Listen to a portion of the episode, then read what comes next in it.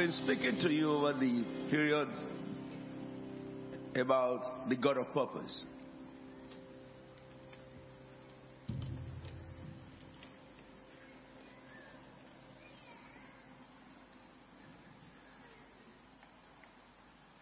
But today, God told me to speak to you about this. God has a better plan for you. The topic is God has a better plan for you. Because time is a bit gone, I want to go straight into that message. But you need to recognize this. In my pre-lecture, all the lectures I've been giving you about purpose, I told you I found out that one of the greatest reasons why many Christians struggle on earth is because they live a life without a purpose. And I helped you understand the origin of purpose from God Himself in Genesis. We looked into various things about purpose. And one of the things I told you is that purpose is the driver of visions. I remember I told you that purpose is the foundation behind your existence. And I remember that I told you that purpose gives your decision and strategy, it guides your decisions and strategies towards your creative values. That is, a man of purpose, that purpose will guide his decisions in life because your decisions in life is focused towards a purpose and that affects your behavior. I told you that purpose aligns your team towards a common goal. And last week, uh, last, um, no, this month, first, second, third, it was marriage seminar. And we looked into unity as bedrock of marriage. So, and I explained to you that the first corporation was established by God when He brought the man and the woman together and called them husband and wife. And I I told you to, I, I, I informed you that the reason why marriages break down is because a number of marriages they began without a purpose. Somebody who is not matured enough or somebody who does not have understanding of purpose just met a, a, a woman or a man and locked up in a relationship that became a marriage. And after a while, purpose began to be defined in life and they discovered that they are divergent completely. And one cannot align his purpose with the other. And what ends that relationship is it breaks. Even in the church of God, many relationships break because they were a relationship that was not built on purpose. Because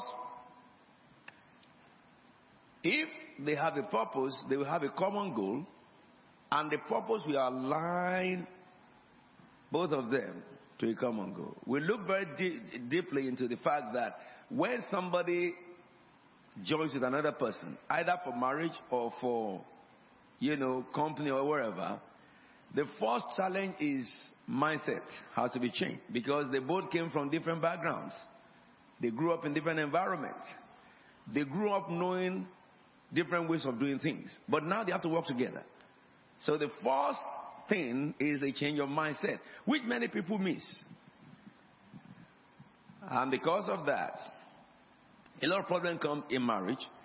And the strangest thing is that a good number of believers are suffering because they live a life without a purpose, but they are binding the devil, and that's why they never get free. And they never succeed. No matter how much deliverance you do, when you lack purpose, no matter how much you accuse witches and wizards and Satan and demons, when you lack purpose, they laugh at you when you bind them because they have no business with you. The only problem is that you live a life without a purpose. And I gave you an uh, assignment to go back and ask yourself, what is your purpose in life? Next week, I'm going to be talking about enablers of purpose, the characteristics that enable purpose. At the same time, I will talk about the distress of destiny. But today, I'm talking to you about God has a better plan for your life. In the book of Genesis, uh, Jeremiah 29 11, under that, you title that as God's, God has a plan for you. That's the first thing we're looking at. The topic is God has a better plan for your life. And we're looking at number one subtitle, God has a plan for you. Jeremiah 29 11. He says, For I know the plans I have for you, declares the Lord. Plans to prosper you and not to harm you.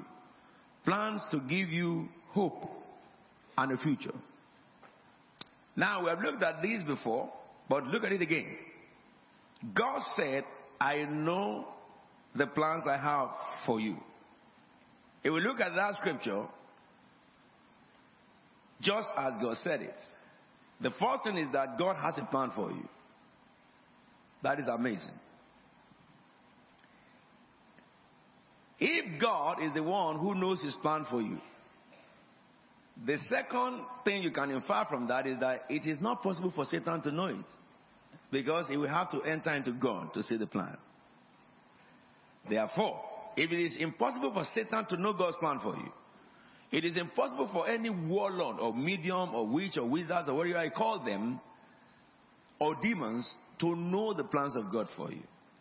All right, because 1 Corinthians chapter 2 from verse 9, we'll look at that next week into details to 16, tells you that no one knows the mind of God except the Spirit of God in him.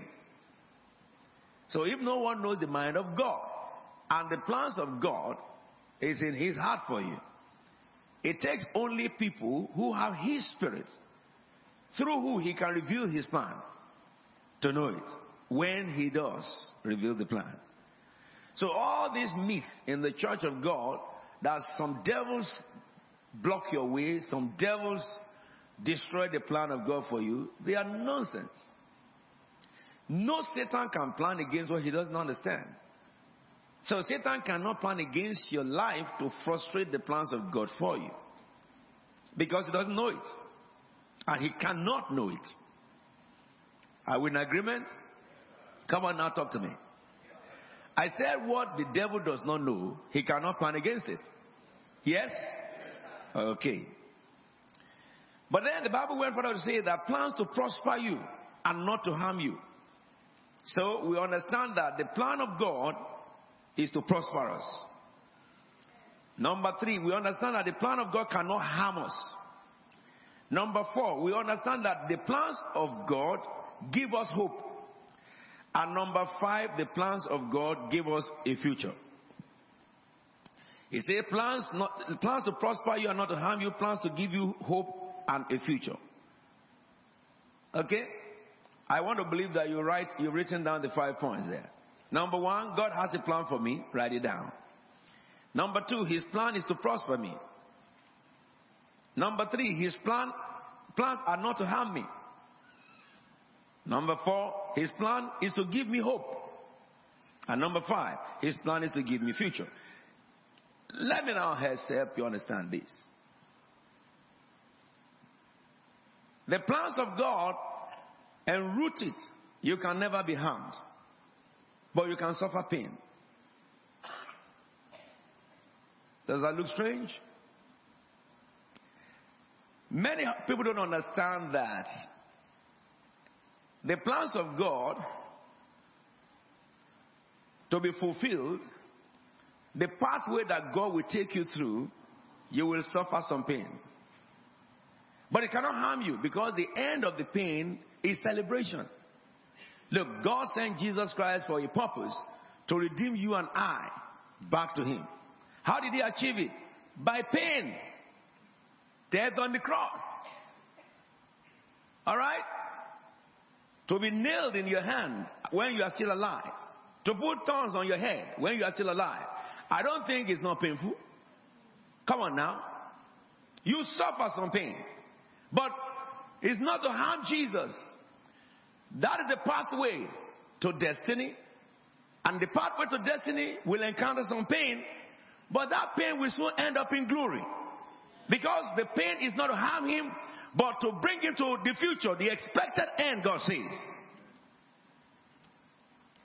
Look, there are many believers today who are mechanized because they don't understand the word of God. When you are going through your pain time, don't let someone tell you that there's a demon that is affecting you. No, no, no, no, no. It has no business with demon. It has business with you and the one who sent you, who made you and created you. Because the way God will take you through to end is to, to, to, to achieve his plan. Don't you think that you will not suffer some pain? No pain, no gain. Okay? Secondly, when you look at women who marry, when the women marry, what do you pray for them? God give you fruits of the womb. Is that not the first prayer? That's the first prayer, isn't it?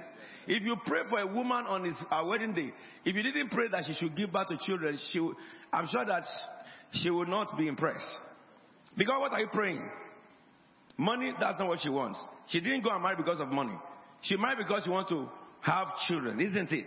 But when you bless the woman, you'll be mother of nations. You see her amen will be from the depth of the heart.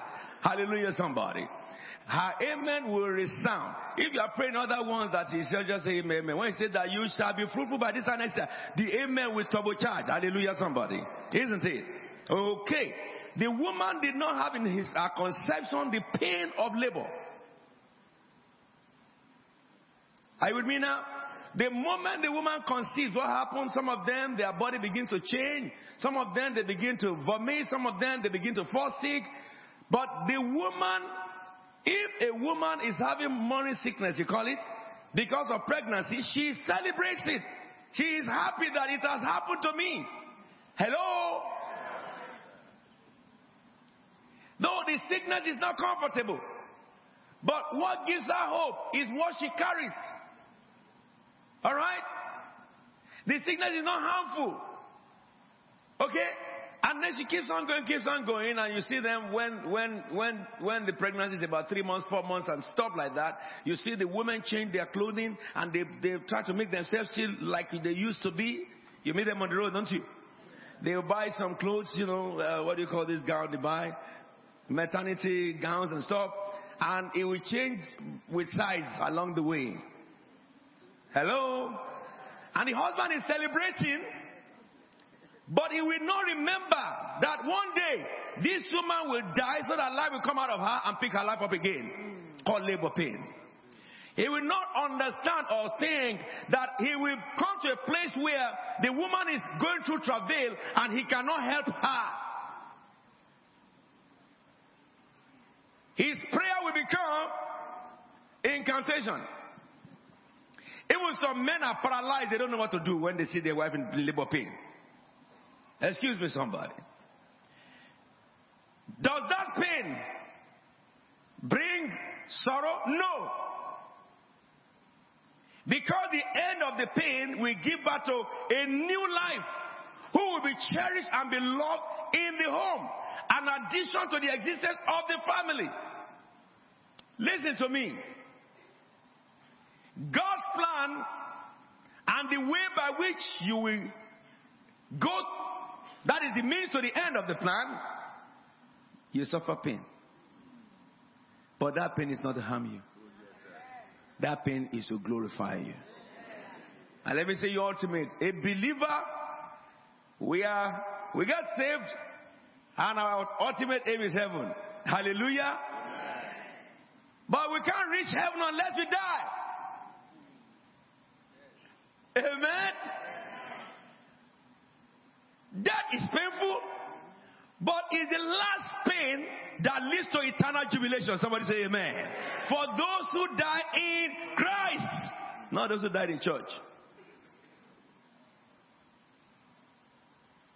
Therefore, for this time understand, we go further. That the plans of God is to prosper you. And the ways through which God uh, achieves his plan through your life may be painful, okay? There may be some sorrow, but there will be no harm. Which means harm speaks of end of the matter. The end of your matter is prosperity and expected end. Number two, God's plan is according to his purpose. God does not plan without a purpose. Isaiah chapter 14, verse 24. He says, The Lord Almighty has sworn, surely as I plan it shall be, and as I purpose it will stand. Let's read that scripture together. The Lord Almighty. Hey, stop. This is cathedral. Shall we read the word of the living God together with life?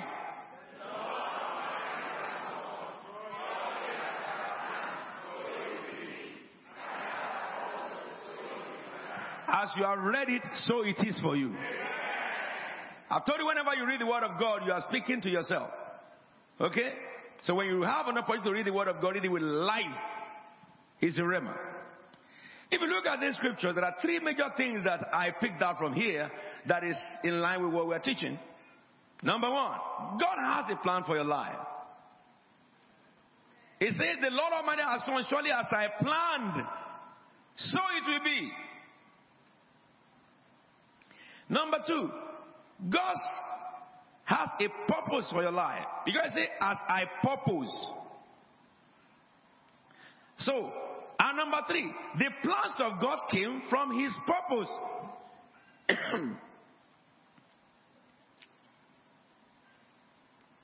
yes? I will agree with me, number four, is that His plan is certain. He cannot change. God cannot change His plan.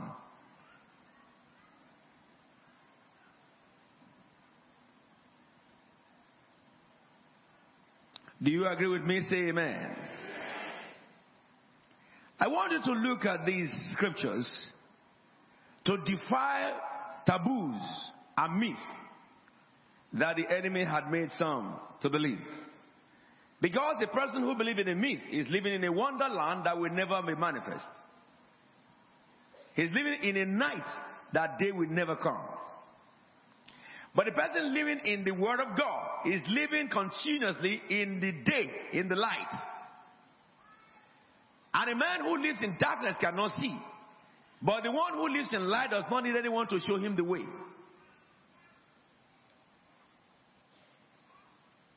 Let's look at the application of this in the life of Jeremiah, chapter 1, verse 5. What did he say? Before I formed you in the womb, I knew you. Before you were born, I set you apart. I appointed you as a prophet to the nation. Let me read it again. God said to Jeremiah, Before I formed you in the womb, that before you came into your mother's womb, you have existed somewhere and I knew you. Correct? This is one of the scriptures that help believers in Christ to know that human spirits have been created by God. They are in heaven. Okay? When the time comes for them to be born, they are sent by the Father. Yes? Come on now, let's speak. Because God said, I knew you before you were formed in the womb, before you entered your mother's womb. Then he said, before you were born, okay, I set you apart. I appointed you as a prophet to the nation. Now, understand this therefore, write this down from that scripture. God's knowledge of you predates your existence. The knowledge of God about you, it predates your existence. Existence. Before I formed you, I knew you. God said. Number two, God's purpose for your life predates your birth. God's purpose for your life predates your birth. It says, I set you apart before you were born. And number three, God's appointment for your life predates your birth. Your purpose predates your birth. Your appointment predates your birth. Come on now. Let me help you understand some mystery in this. If God foreknew you before you were formed, certainly He must have formed you according to His purpose for you. Do we agree? Say amen. Because what I'm speaking is common sense from the scriptures. If God says that before you were formed, before I formed you, I knew you. And He says, before you were born, I have a purpose for you. And I set you apart. All right? And I appointed you. It means therefore that no wonder the kind of brain and personalities different people have. Because God created them like that. For the purpose for which He created them. Yes? You see some people very studious, very, very studious and heavily learned, but they can never be a ruler. Okay? They have wisdom, knowledge. They will be advising those who rule, who are not intelligent like them. And those who rule, when they get fixed, they will go to them for knowledge. They are the one who tell the rulers what to do, and rulers will do it. But let me say this to you. Those people, they are wired by God and created by God to give themselves to knowledge, and that's it. They are not satisfied with rulership. They don't want that headache. Whereas those ordained to be rulers, they don't want, they don't care about knowledge. They have little knowledge because they recognize that under their cabinet are knowledge, every knowledge they need. You will not see a person who wants to be a prime minister of a country, then study uh, uh, uh, trade and industry, study economics, then study banking, then study civil engineering, then study architecture, then study law, and study everything. He can do that. That person is not wired by God to be master of all knowledge. There are some people God has given sort to be master of all knowledge, but they are not inclined towards rulership. Because God knew you before he formed you. So he formed you in line with what his purpose is for you. And you know the purpose of God for Christians is two. For life and godliness. You have a physical purpose which declares, determines your career in life or your means of livelihood. And you have the spiritual purpose which is the call of God upon your life. Every Christian. Okay. Let's move to the third one. Number three, God has his way or ways to fulfill his plans and purposes for your life. God has his ways to fulfill his plans and purposes for your life. He said in the book of Isaiah 55 verse 8 to 9, For my thoughts are not your thoughts, my, neither are my ways your ways, declares the Lord. As the heavens are higher than the earth, so are my ways higher than your ways, and my thoughts higher than your thoughts. The Bible talks about two major things here. Number one, the thoughts of God.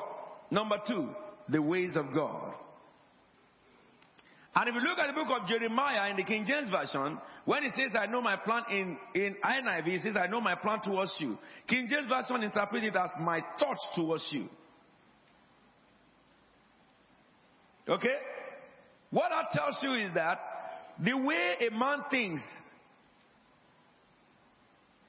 results in the plans of the man. Are we in agreement? Your plan is a result of your thoughts. Correct?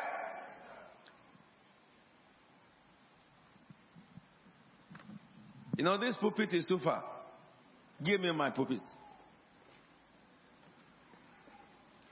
I want, you know, I feel like having the power to open you up and put God inside you. You understand what I, that's how I feel. That everything that God has put in me just come and, and enter into you. You have no reason to be miserable. You have no right to fail in any good thing except evil thing. The Bible says, He that has wealth without knowledge is like a brute beast that perisheth. Hello?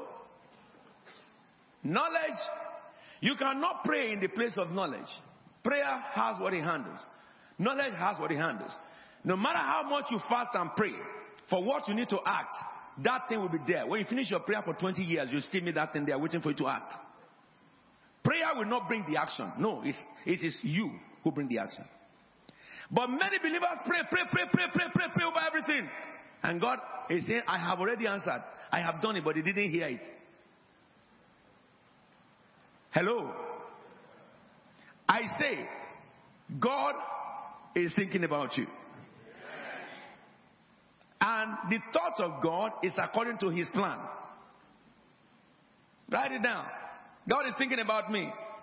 All the time. From the day He formed you to the day He sent you to your mother's womb to the day you were born to the day you are growing till today till you die. He is always thinking about you because His thoughts brought His plan and His plan came from His purpose.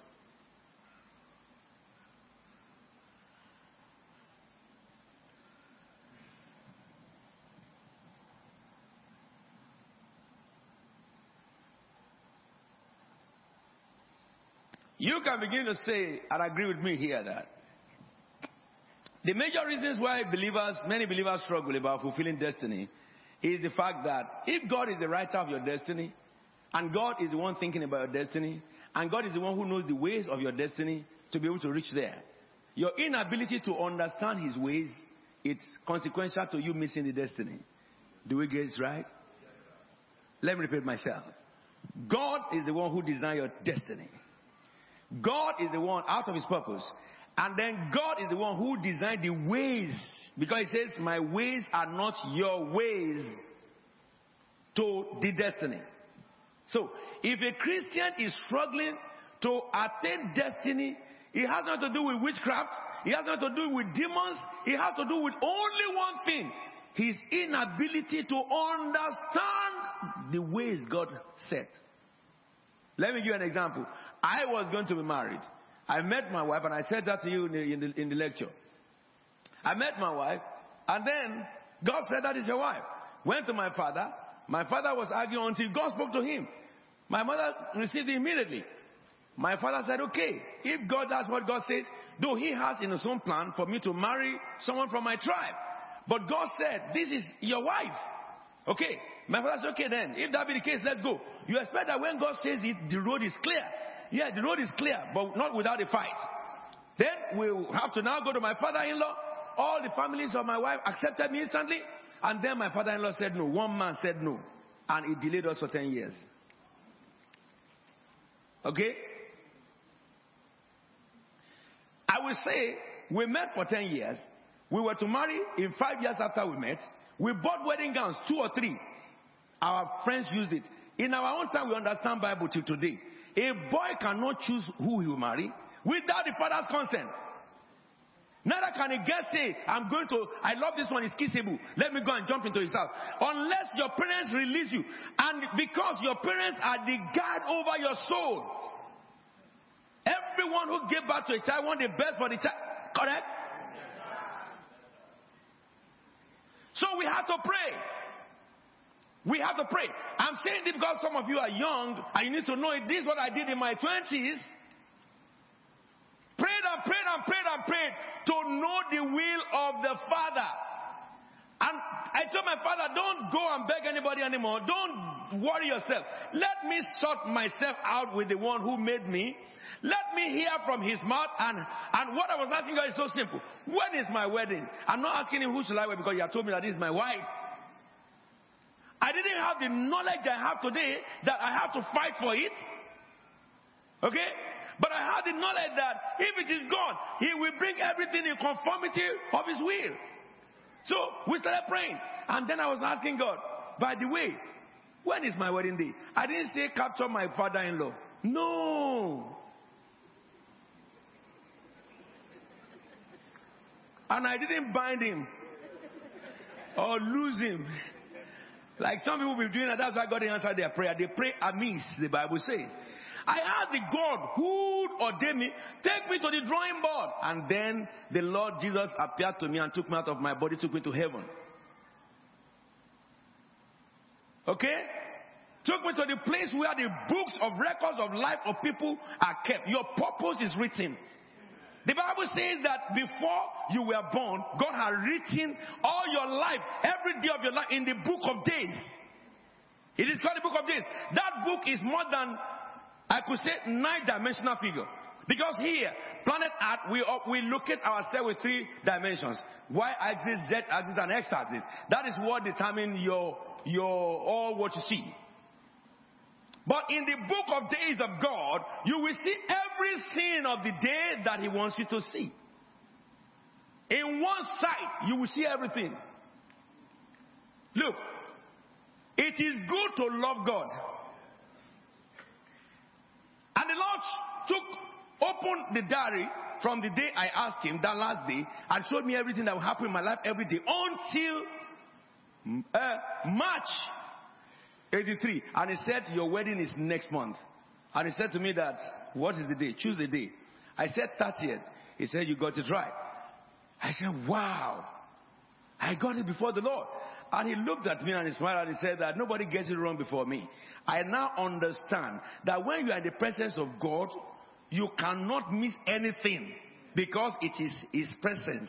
You will know everything. I was saying it in a pastor's meeting two days ago that people die. People don't understand. When a man dies, all right, now you will now know everything about yourself.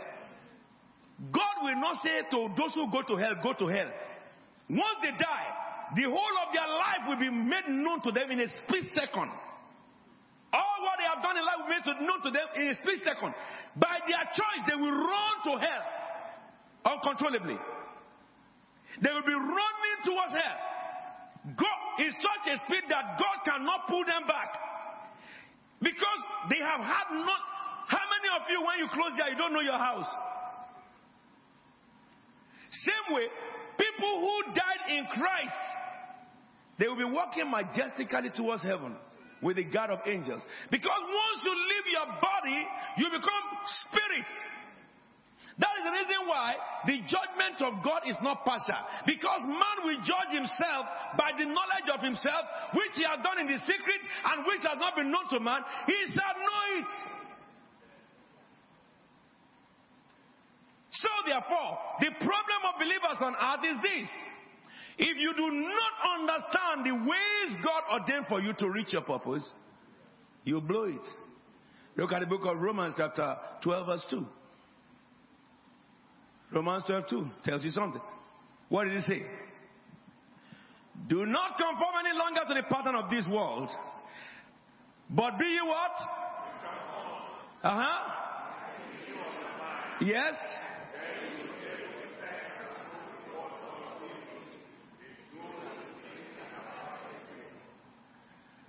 Okay. When I talk about the enablers of destiny and also the destroyers of destiny, you will find out destroyer of destiny of Christians, demon is not there. Satan is not there. Ignorance killed them. Are you with me now? And I'll help you know this. You know, when you have an enemy aiming to shoot you or shooting at random, from your back. And someone said to you, look into your phone, look into your phone, it's over there. And you take your weapon and you begin to spray the front. How many years can you shoot to the front and the bullet will reverse to kill the enemy in the back? So are many Christians. They lie to you that Satan is uh, responsible for what you are responsible for. That's why people pray, pray, pray, pray, pray, pray. Daniel prayed. He had answer. Shadrach, Meshach, Abednego pray. He had answer. What is wrong with your own prayer? It's because the Bible says you pray amiss. You pray amiss, you will be there for years praying over the same thing, nothing will happen. I will get it now. That scripture tells me for you to know the plans of God, okay, you must stop following the pattern of this world. So, therefore, if a Christian pray, pray, pray, pray, pray, pray, can't see, can't hear, check the pattern of the world that you are following. A gossip? Is that born again gossip? A slanderer? Is that born again slanderer? Does that look like God? He's the ways of this world. But you see, at the same time, the scripture tells me here that you can test and approve God's perfect will. Correct? Yes? You can prove and test, you can test and approve of God's perfect will which is God's purpose, which is God's way. You cannot manage any decision in your life. Always ask God, always seek God so that you can know.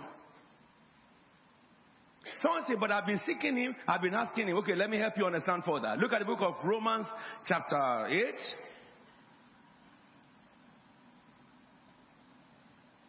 Let's look at verse 28. These are the things that hinder you. That's That the first scripture I gave you now told you the ways of this world. Romans 12 2. Okay? But Romans 8 went further to explain it. He said, Shall we read it together? But we know.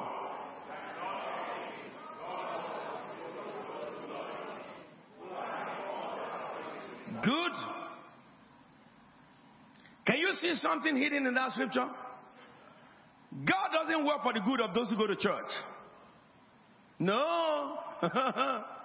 no, he doesn't. He doesn't. He doesn't. He doesn't work for the good of ministers. No, no, he doesn't. He doesn't. But the people he works for, they are good who go to church, and some of them may be ministers. God qualified the people he works for, those who love him. Excuse me.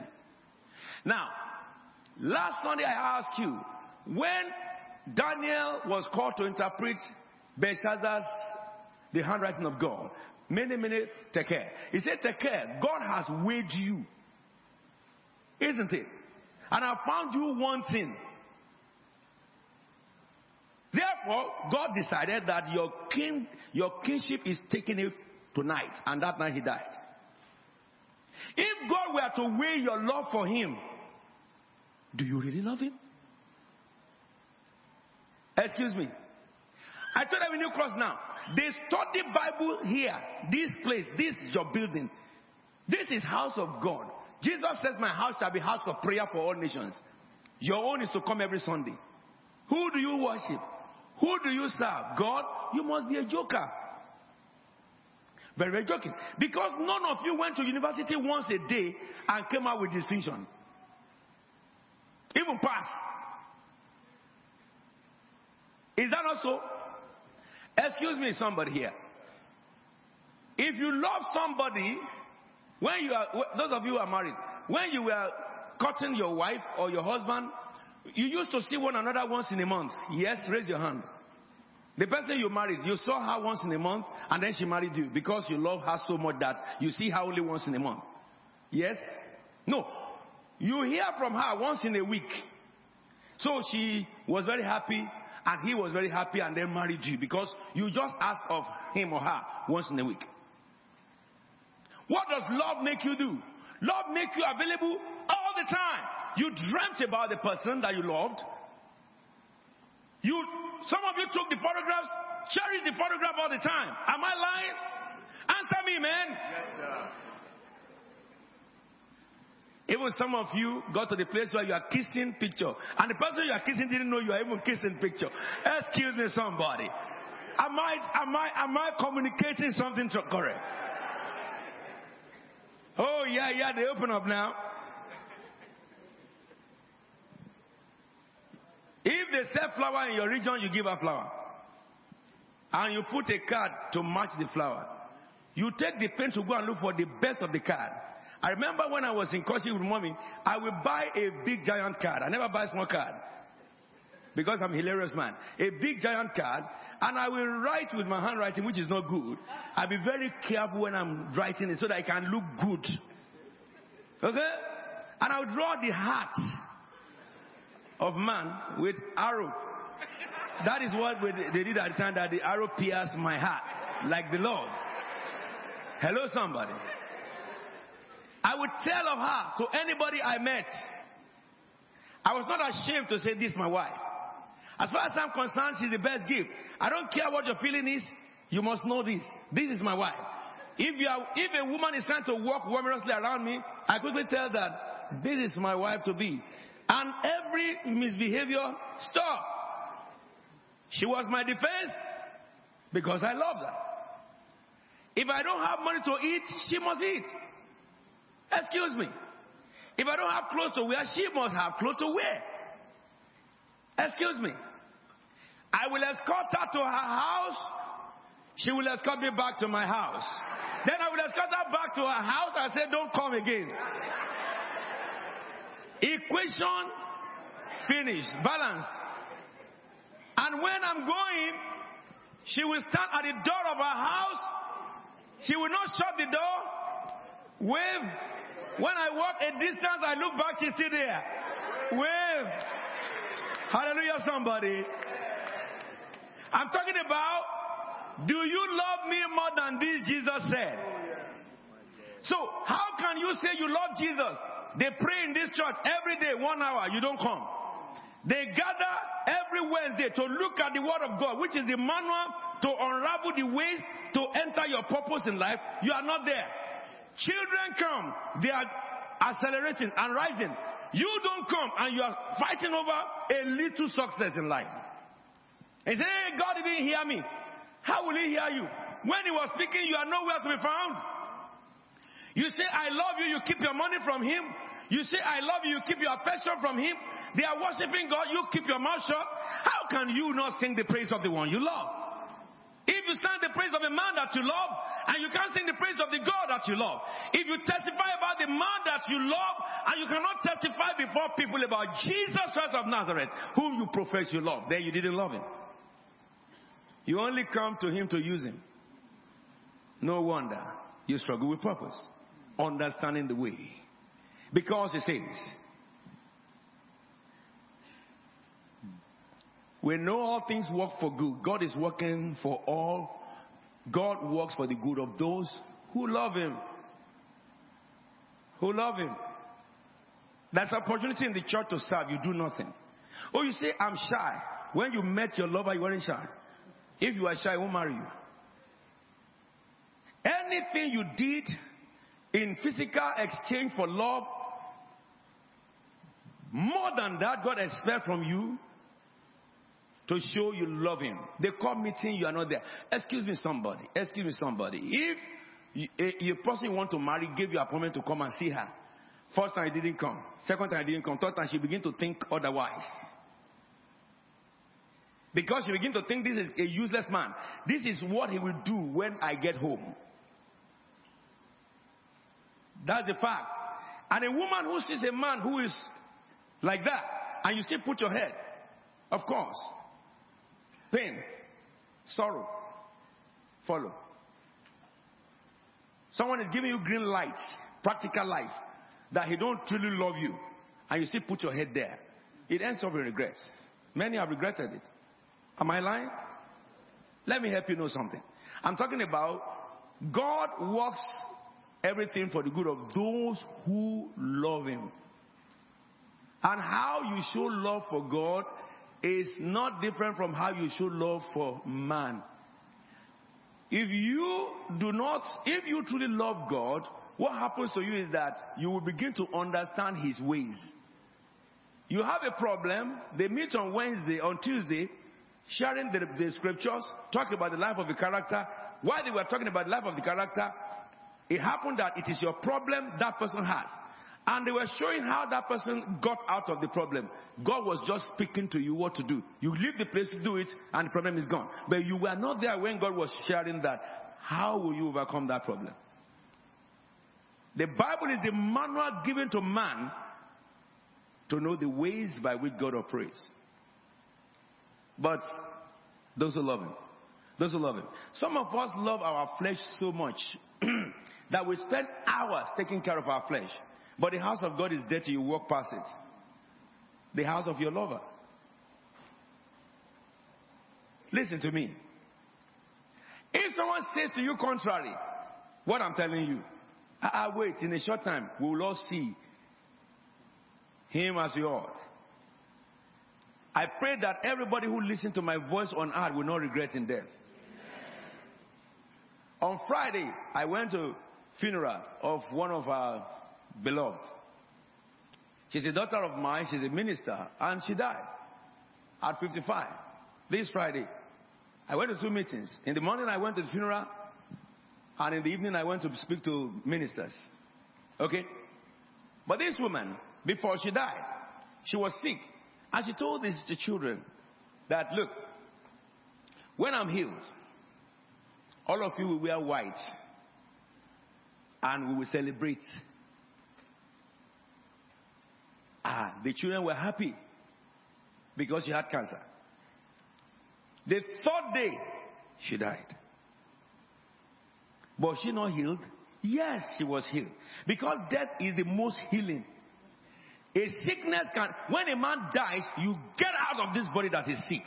then you inherit the eternal body that will never fall sick. Death is the entrance of a child of God to what do I call it? Palacios. I'm looking for word for it. If you saw heaven once, you will hate this world. I've been there a number of times, and I'm a true witness. Nothing in this world will, will, will, be a pleasure to you.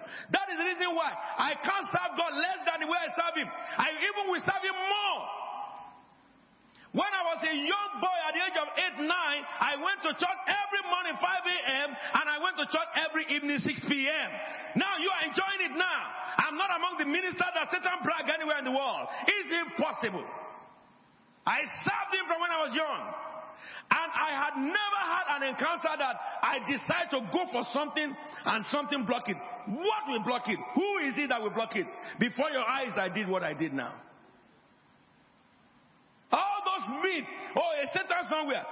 If I didn't eat with Satan yesterday, how can he expect me on his table today?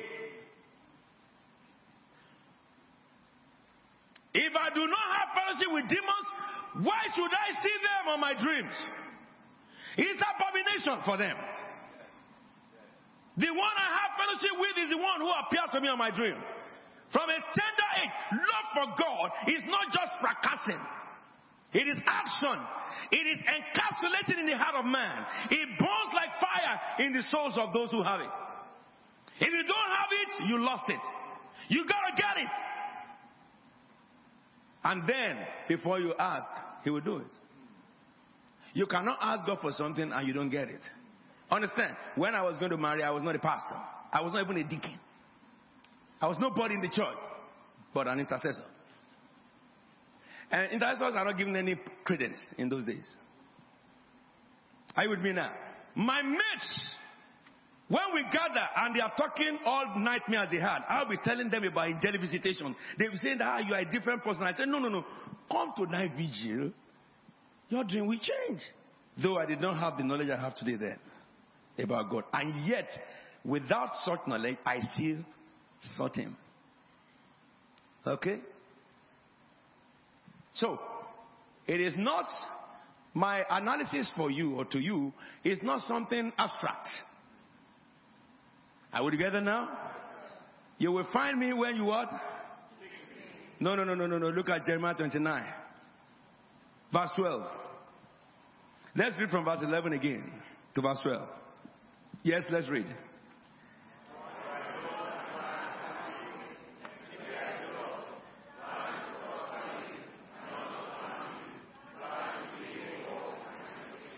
Then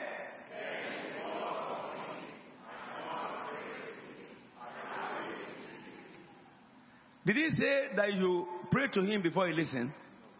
That's what he says. Then you will call me, isn't it? And come and what? Then, what about you who, when they are praying every day, you are not there? How will he listen? No, it's your prayer he listens to. Every day here. Tomorrow now we pray here 7 to 9. 7 to 8. In this church every day we pray because the Bible said in the book of Acts chapter 2 from verse 2 read it down. They devoted themselves to apostle preaching and to fellowship and to prayer and they said they met in the temple daily. They come from work to, to pray and we have people who do that among you. And you have been in the church all these years, all these months. When they talk about that, people from outside will talk, it's like taboo. Let me tell you something. I met a woman yesterday in the graveside. When we finished burying the beloved, who went to glory. As I was going to my car, a woman ran after us. Apostle, apostle, apostle. She may be watching me right now. She said, I watch your program all the time. I'm one of your followers. I said, well, the Lord bless you. Before I replied, she said, yeah, last Sunday, you, this is what you preached. You are talking about purpose. He said, this lecture on purpose has transformed my life. I said, praise be to the Lord. But it is possible for you who were there live not to have understood. And I said to mommy that, look, you know what I have to do now? I will be calling people who follow me on the social media to the convocation that God gave me for you. Every last Friday, they will come here. Anybody who knows he has part in my calling, meet me here so that the God who appeared to me will deal with you too. First, second, third of every morning, he said, I should call a prayer. That if people can bring their prayer requests first, second, third, he said, watch it, what I will do that month. I begin to tell them now to come. It's in cemetery. I will get because the burial of that woman, we didn't go there. everybody wore white. Because she said, when I'm healed, you wear white, and then all of us will wear white, and we will celebrate. And on the third day, she was healed by death. So her wake keeping, everybody wore white. Listen to me. You must love the Lord your God with all your heart, with all your might, with all your soul. After all, when we die, you will be in His presence forever. If you don't know how to do it here, how will you do it there? Come on now. For those who love Him, let me help you know this. God works everything according to the counsel of his will. Look at the book of Ephesians chapter 1 verse 11. Talk about purpose, talk about his will. In him we were also chosen, having been predestined according to the plan of him who what? Works out everything in conformity. Shall we read that scripture together?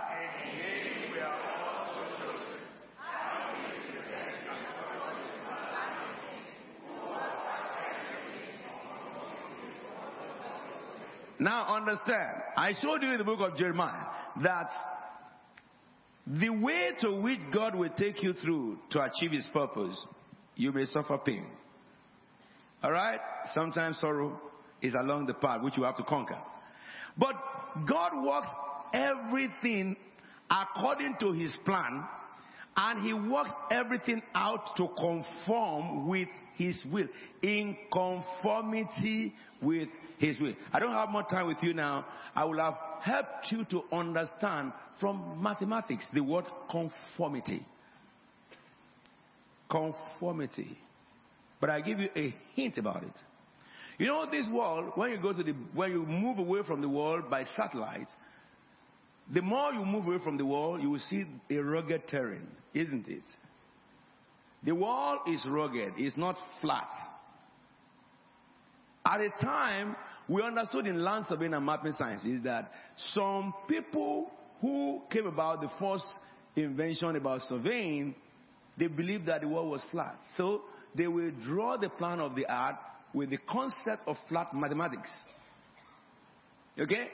After some time, that science increased, they felt that, well, the world is conical. It is cylindrical, really. And then they began to use the mathematics 2 pi r for the world computation. And then someone came and said, no, no, no, no, no, no. It is conical. So they use cone. And then when knowledge increased, they said, no, no, no, no, no, no. It is spheroidal.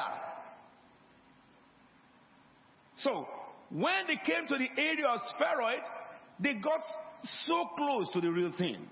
And they used the calculation of spheroid.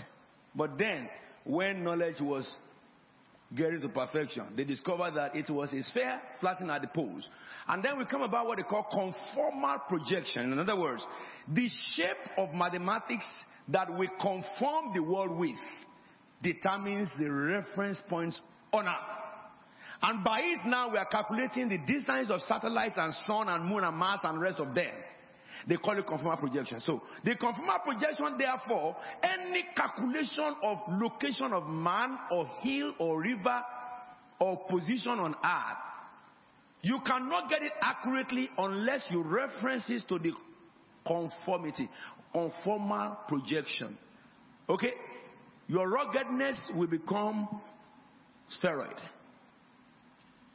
So, when the Bible says God works everything in conformity with his purpose. It means the purpose of God is the reference point of life. Your life goes zigzag. It has to conform to purpose. Your life digress this way. It will come back and conform to purpose. Let me give you two examples. The first example is Abraham. I'll talk to you more about this next week. Abraham in chapter 12 of Genesis. God promised him and sent him out at the age of 75. He said, I'm going to make you into a great nation. Abraham said, Amen. He believed God. God counted to me as righteousness. And he moved from Haran, the land of all, straight away, and to Canaan. Okay? So, at the age of 85, the wife said to, to him that God promised you, you were 75 when God promised you. I was 65. Now, 11 years, I'm now 76, and you are now 86 and we're getting older. Do you understand? Abraham, God does not really mean I am the one who will give you the promised child, but my my my servant, maid servant. And Abraham conformed with his wife. Agree with his wife. Okay. He went into the maid servant, gave birth to a child at 86. Okay? Hagar came into the light thinking that that is the will of God. Do you understand the mistake of Abraham? A man who believed God from beginning, a man who speaks with God mouth to mouth, when his wife suggested to him, why did he not conform to the, to the God, the word of God? Why did he not come to God himself and say that my wife said this, is that the truth? Many times you try to fix destiny by your own will. You give birth to your Ishmael. Every time. A Christian who walks away from the will of God, who, who cannot understand that God is not far to hear, He's not distant. Lock up yourself, empty belly, ask God, seek Him, you will find Him. When you seek Him with all your heart, don't seek Him with a hidden agenda in your heart. Haven't made up your mind, you are asking God to rubber stamp your decision. Hey, God will, will, will, will manifest and an Ishmael will be born. Ishmael is a pain in the bones of Abraham till today. Sarah still cries for the manifestation of Ishmael. Islam came by Ishmael. And look at what Islam is to target Jews and target Christianity. That's all. That's all.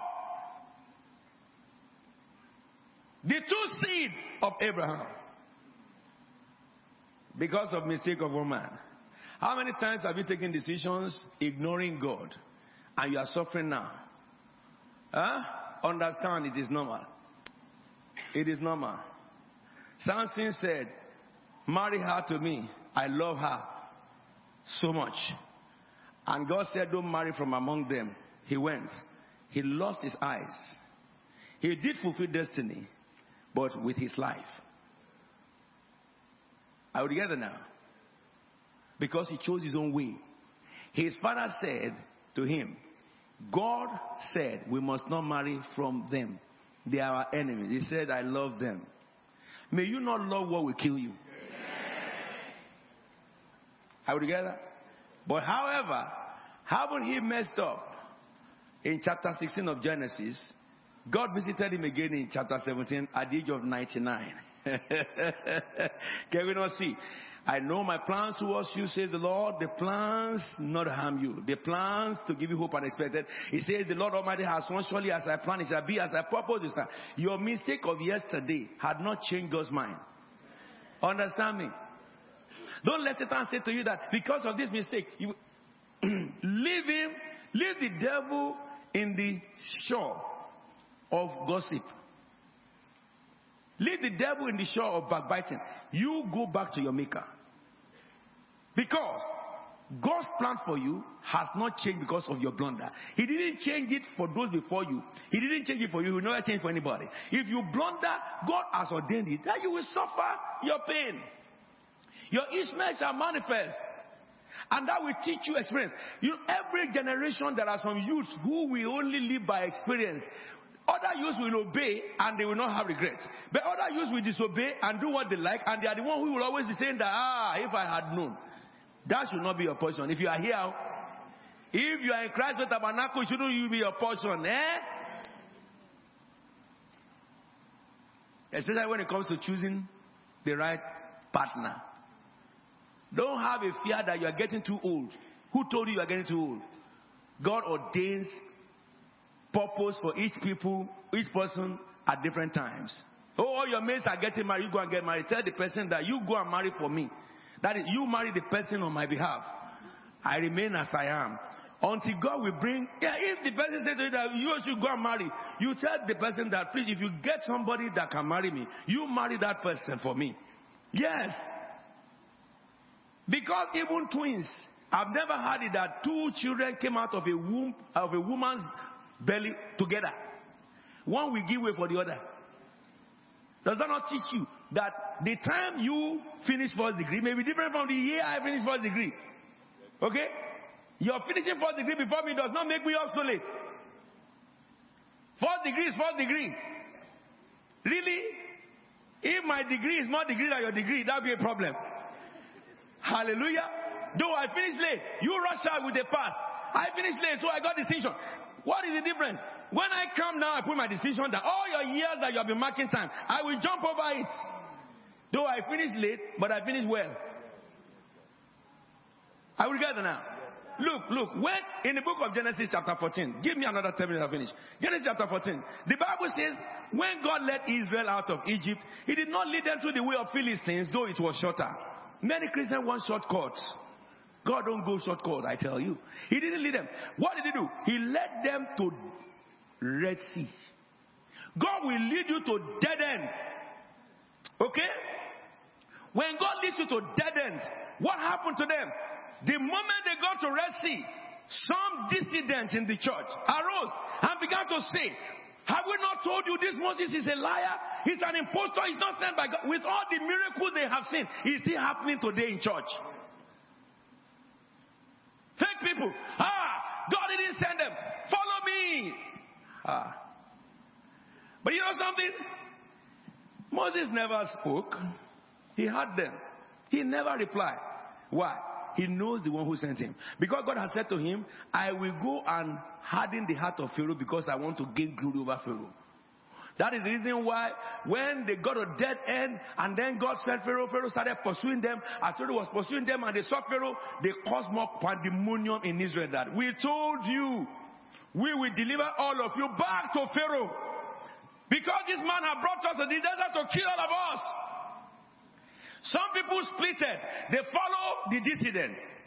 But others who are of God remain with the man of God. Because they remember the miracles that he performed. And they have not seen another leader who performed that miracle, but they have seen him. Hello? But you know something? When Pharaoh got closest to them, I'm talking about when you get to dead end in life, don't listen to people who have no sense. And tell you that your dead end is because there's a witch in your house. There's no witch in any house. If there's a witch in your house, once a light comes into darkness, it is for the whole house to be lit. You shall be saved together with your family. Acts tells you chapter 2. Okay? What happened? The Bible says that the pillar of cloud and fire moved from the front and they went between them. Hallelujah. God will separate you and your enemies. Listen to me.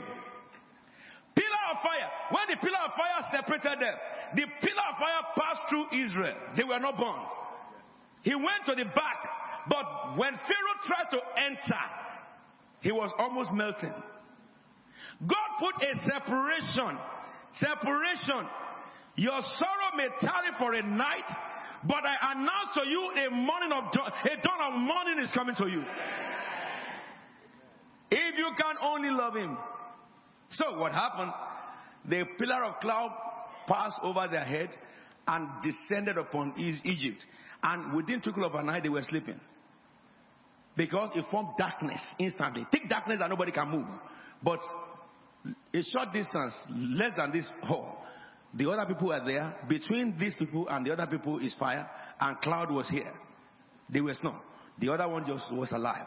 Now the people said, Moses said to them, when all these things was happening, almost getting to them to kill them, Moses said, Be still and know and see the hand of God today. He said, The Egyptian you see today, I see them no more. He said, The Egyptian you see today, you see them no. At that time, God had not fought at all.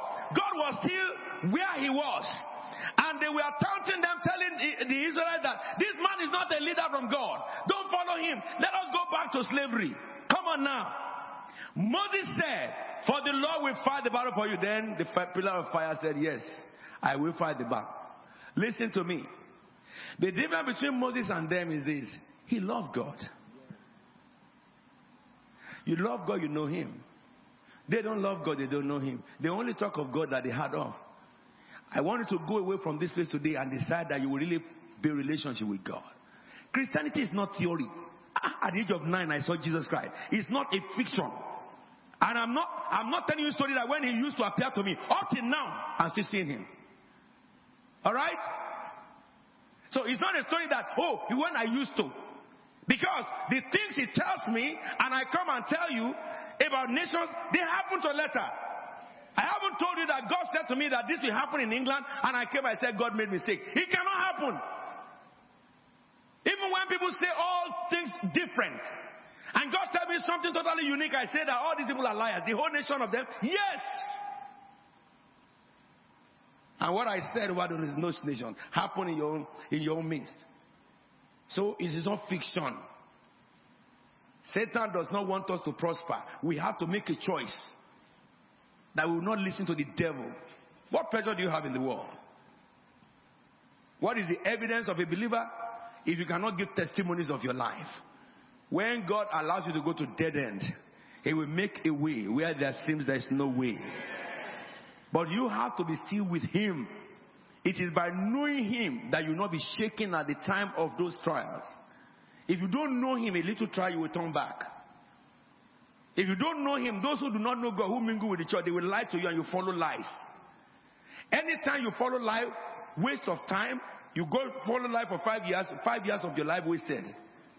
How many have done that and they have lived five years, ten years only recognize that, oh, we made a mistake. But you cannot recover the years you have wasted. I will never go to the place of lie. If I was not a minister, I cannot follow a minister who cannot show me the God that he's teaching me. Listen to me.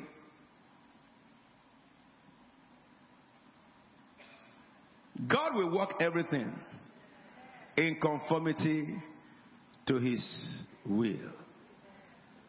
So therefore, I want to stop there. Next week, we will go on from there. We'll look at the life of a man called Jephthah. And the reason why I want to look at that is this. Your place of birth, your family of birth, may not define your destiny. You may be born in a terrible condition. Maybe when your mother gave, uh, gave birth to you, your father told your mother to abort you. Your mother said, I will not. And it is your mother's mercy that gave birth to you. So your father ignored your mother. She suffered a lot because she would not abort you. It is not by her decision, it is by the purpose of eternal God for your life. Listen to me. You are born in a very adversely poor family. Does not mean that your destiny is to die in poverty. Great men and women who change the face of the earth, they were born in the low estate under heaven. God does that to show that He is God. How they mount up the authority and rule over nations. Foreigners who are not Christians have ruled in the nation, they were foreigners. Go and check the prime ministers of England, you will see foreigners there. You see Jews there. Okay? Go to America. You will see them there. Nigeria, the most terror president of Nigeria is not a Nigerian. Nigeria had to pray him until heaven descended. Hallelujah. The people who were born by aristocratic family that we used to celebrate all of them were hiding in corners when this man manifested and became president. Overnight. Cote d'Ivoire, Burkina Faso, Cameroon, Germany. The man who took Germany to oblivion was an Austrian. Excuse me, somebody. You know why I'm saying those ones to you? If God allowed that for those who are not his saints, how much more you? How much more you? The place where you are born does not determine your height. Jephthah, you look at his life in Judges 11, born by a prostitute, okay? By virtue of circumstance, he was born. Then he, became, he was the first son. His brother that was born by the legitimate woman began to validate him. But God gave birth to him as a great man. But when those people validated him, eventually he ran away for his life to a land that he was, you know, uh, uh, he was a sojourner there. But when the time came for his greatness to happen, God caused problem for the people. All right?